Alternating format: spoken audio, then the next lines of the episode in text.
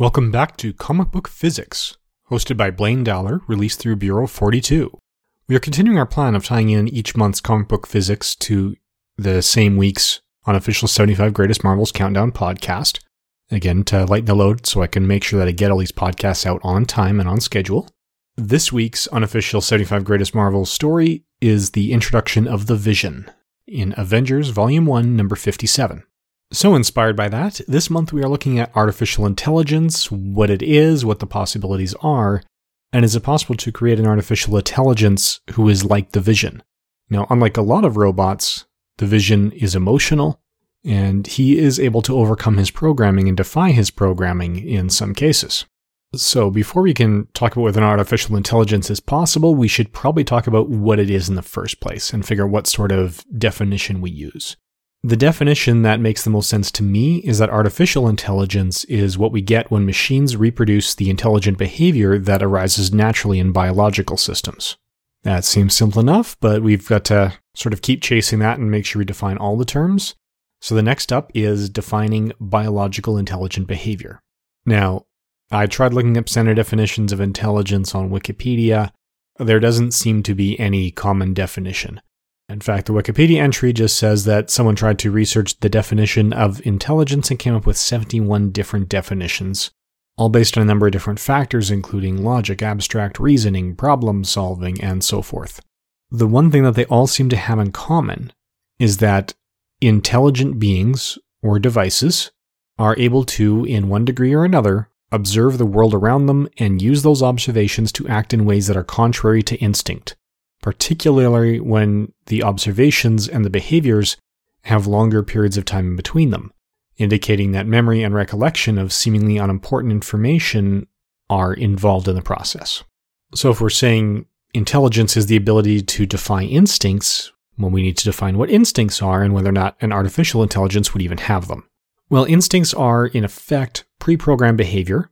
So, these are choices that we are inclined to make based purely on you know, genetics or the blueprint that we are built from. So in biological systems, those are the instincts to run from predators, to avoid danger, to close our eyes when we're exposed to bright light, to avoid temperature extremes, to crave foods that provide nutrients that we either need now or were not commonly found in nature before we started processing it and weren't readily available, such as salty foods. Those are our instincts. So wanting to eat a plate of cinnamon sugar donuts is an instinct. Resisting that urge is an intelligent decision. So the question becomes what part of the body is intelligent? What part of the system does the thinking and feeling for us? What part involves the emotions? Well, for that, all signs seem to point to the brain as the most dominant portion of that circuit. We do get some actions out of other body parts, but those are primarily reflex actions, and they're running predominantly by instinct. So, you know, hit someone in the right spot on the knee and their leg will oh, kick. Again, that's a reflex. When you put your hand on something hot, you're already pulling your hand away by the time you've cognitively recognized that contact has been made. Again, this is more instinct and reflex. But the brain is the part of the body that seems to do the thinking and feeling when it comes to non instinctive behavior. So it really appears that our sense of self and what we consider our us is little more than the software that our brains run. If a current runs through one part of the brain, we will feel a particular emotion. If a current runs through another part, we smell toast. If we change the chemical content of the brain, we feel particular emotions and electric circuits get redirected to other areas. It's a very complex set of circuits and it's capable of redefining itself and rebuilding itself as it learns, but we're not aware of the circuit itself. We don't feel the current as neurons fire and carbohydrates are burned. We are rarely aware of our eyes and ears when we feel sensory input in most circumstances, and exceptions are generally as a result of input overload. We don't feel extra current in the prefrontal cortex when we're happy, we just feel the emotion. It is as though the entire human experience is a video game and we are the characters that our brains are playing based on sensory input. So the same is as true of emotions as it is of conscious thought. Every feeling has a measurable change in the behavior in terms of chemicals flowing in our bloodstream, brain regions with more or less electrical activity, and so forth. Every thought and feeling has a corresponding physical chemical response. We don't yet understand all of these responses, but we can observe them. We can tell you that a particular stimulus will cause any human being to release dopamine and send more current flowing through the prefrontal cortex, even if we don't know why it works that way. The question then becomes is it possible for computers to behave in ways that are indistinguishable from humans where thinking and feeling are involved? Can we say with certainty that our experience is unique and will never reproduce it? We've already built computers that can regulate which portions of a circuit process which data. We can simulate a variance in blood flow with a variable resistor, so that part isn't an issue. We can create instincts by pre programming them. Can we, however, make a computer that redesigns its own circuits?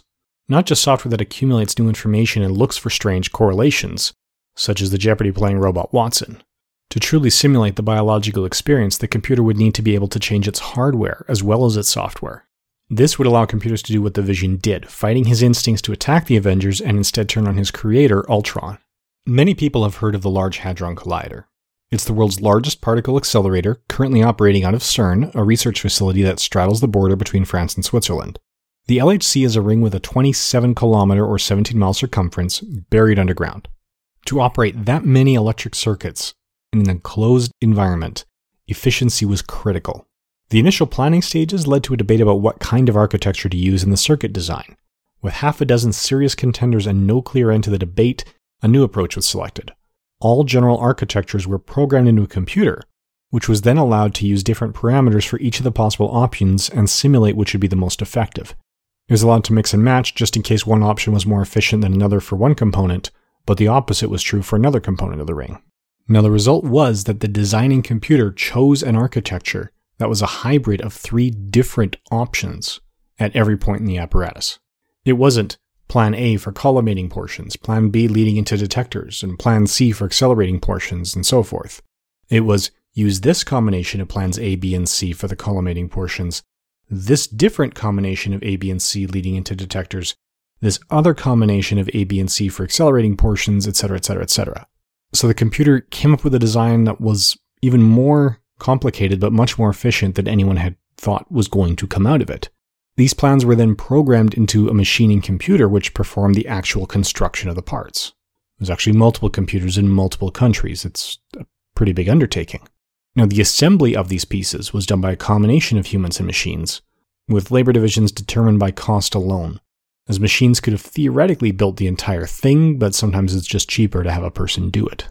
On top of that, the entire system was designed to be modular, so that any one component could be removed and repaired without impacting the operation of the rest of the machine. Although that doesn't happen in practice, because it's also a superconducting ring and it's submerged in superfluid helium, because that was cheaper than cooling a 27 kilometer tunnel with waste heat from that much circuitry. Even then, the operations would be more data processing than actually running the, the beams and the electrons and protons through, because if you've got a gap in there, they're probably going to get out. But in any event, we've built a machine that was able to design other machines. And that's just one example.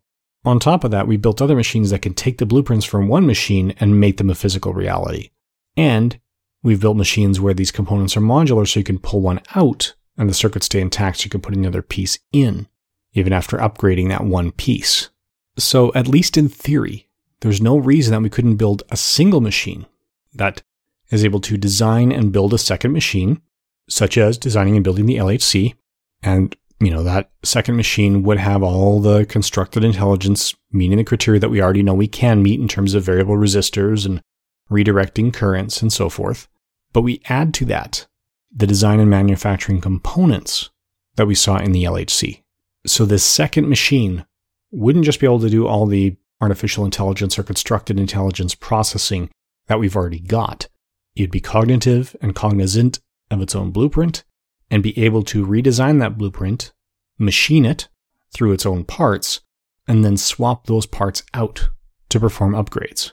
So, in theory, would this machine not meet all the standards of intelligence that we discussed above? It could reprogram itself to overcome its instinctive pre programmed behavior. So, those initial instincts in terms of the software it's first constructed with could be overrun. It could upgrade itself and learn by creating new circuit pathways, the new storage areas. It could update its own software. It could operate with circuitry that would cause its software to react to outside stimulus by changing resistance, current loads, electrical distributions in its circuits, just as humans and animals do when they experience outside stimuli or thoughts or emotions. Would this not be an intelligent thinking machine? Now, I'm not saying that we are ready to build a machine like this today or tomorrow or anytime in the near future, but as far as I can tell, there's no theoretical reason why this machine could not exist.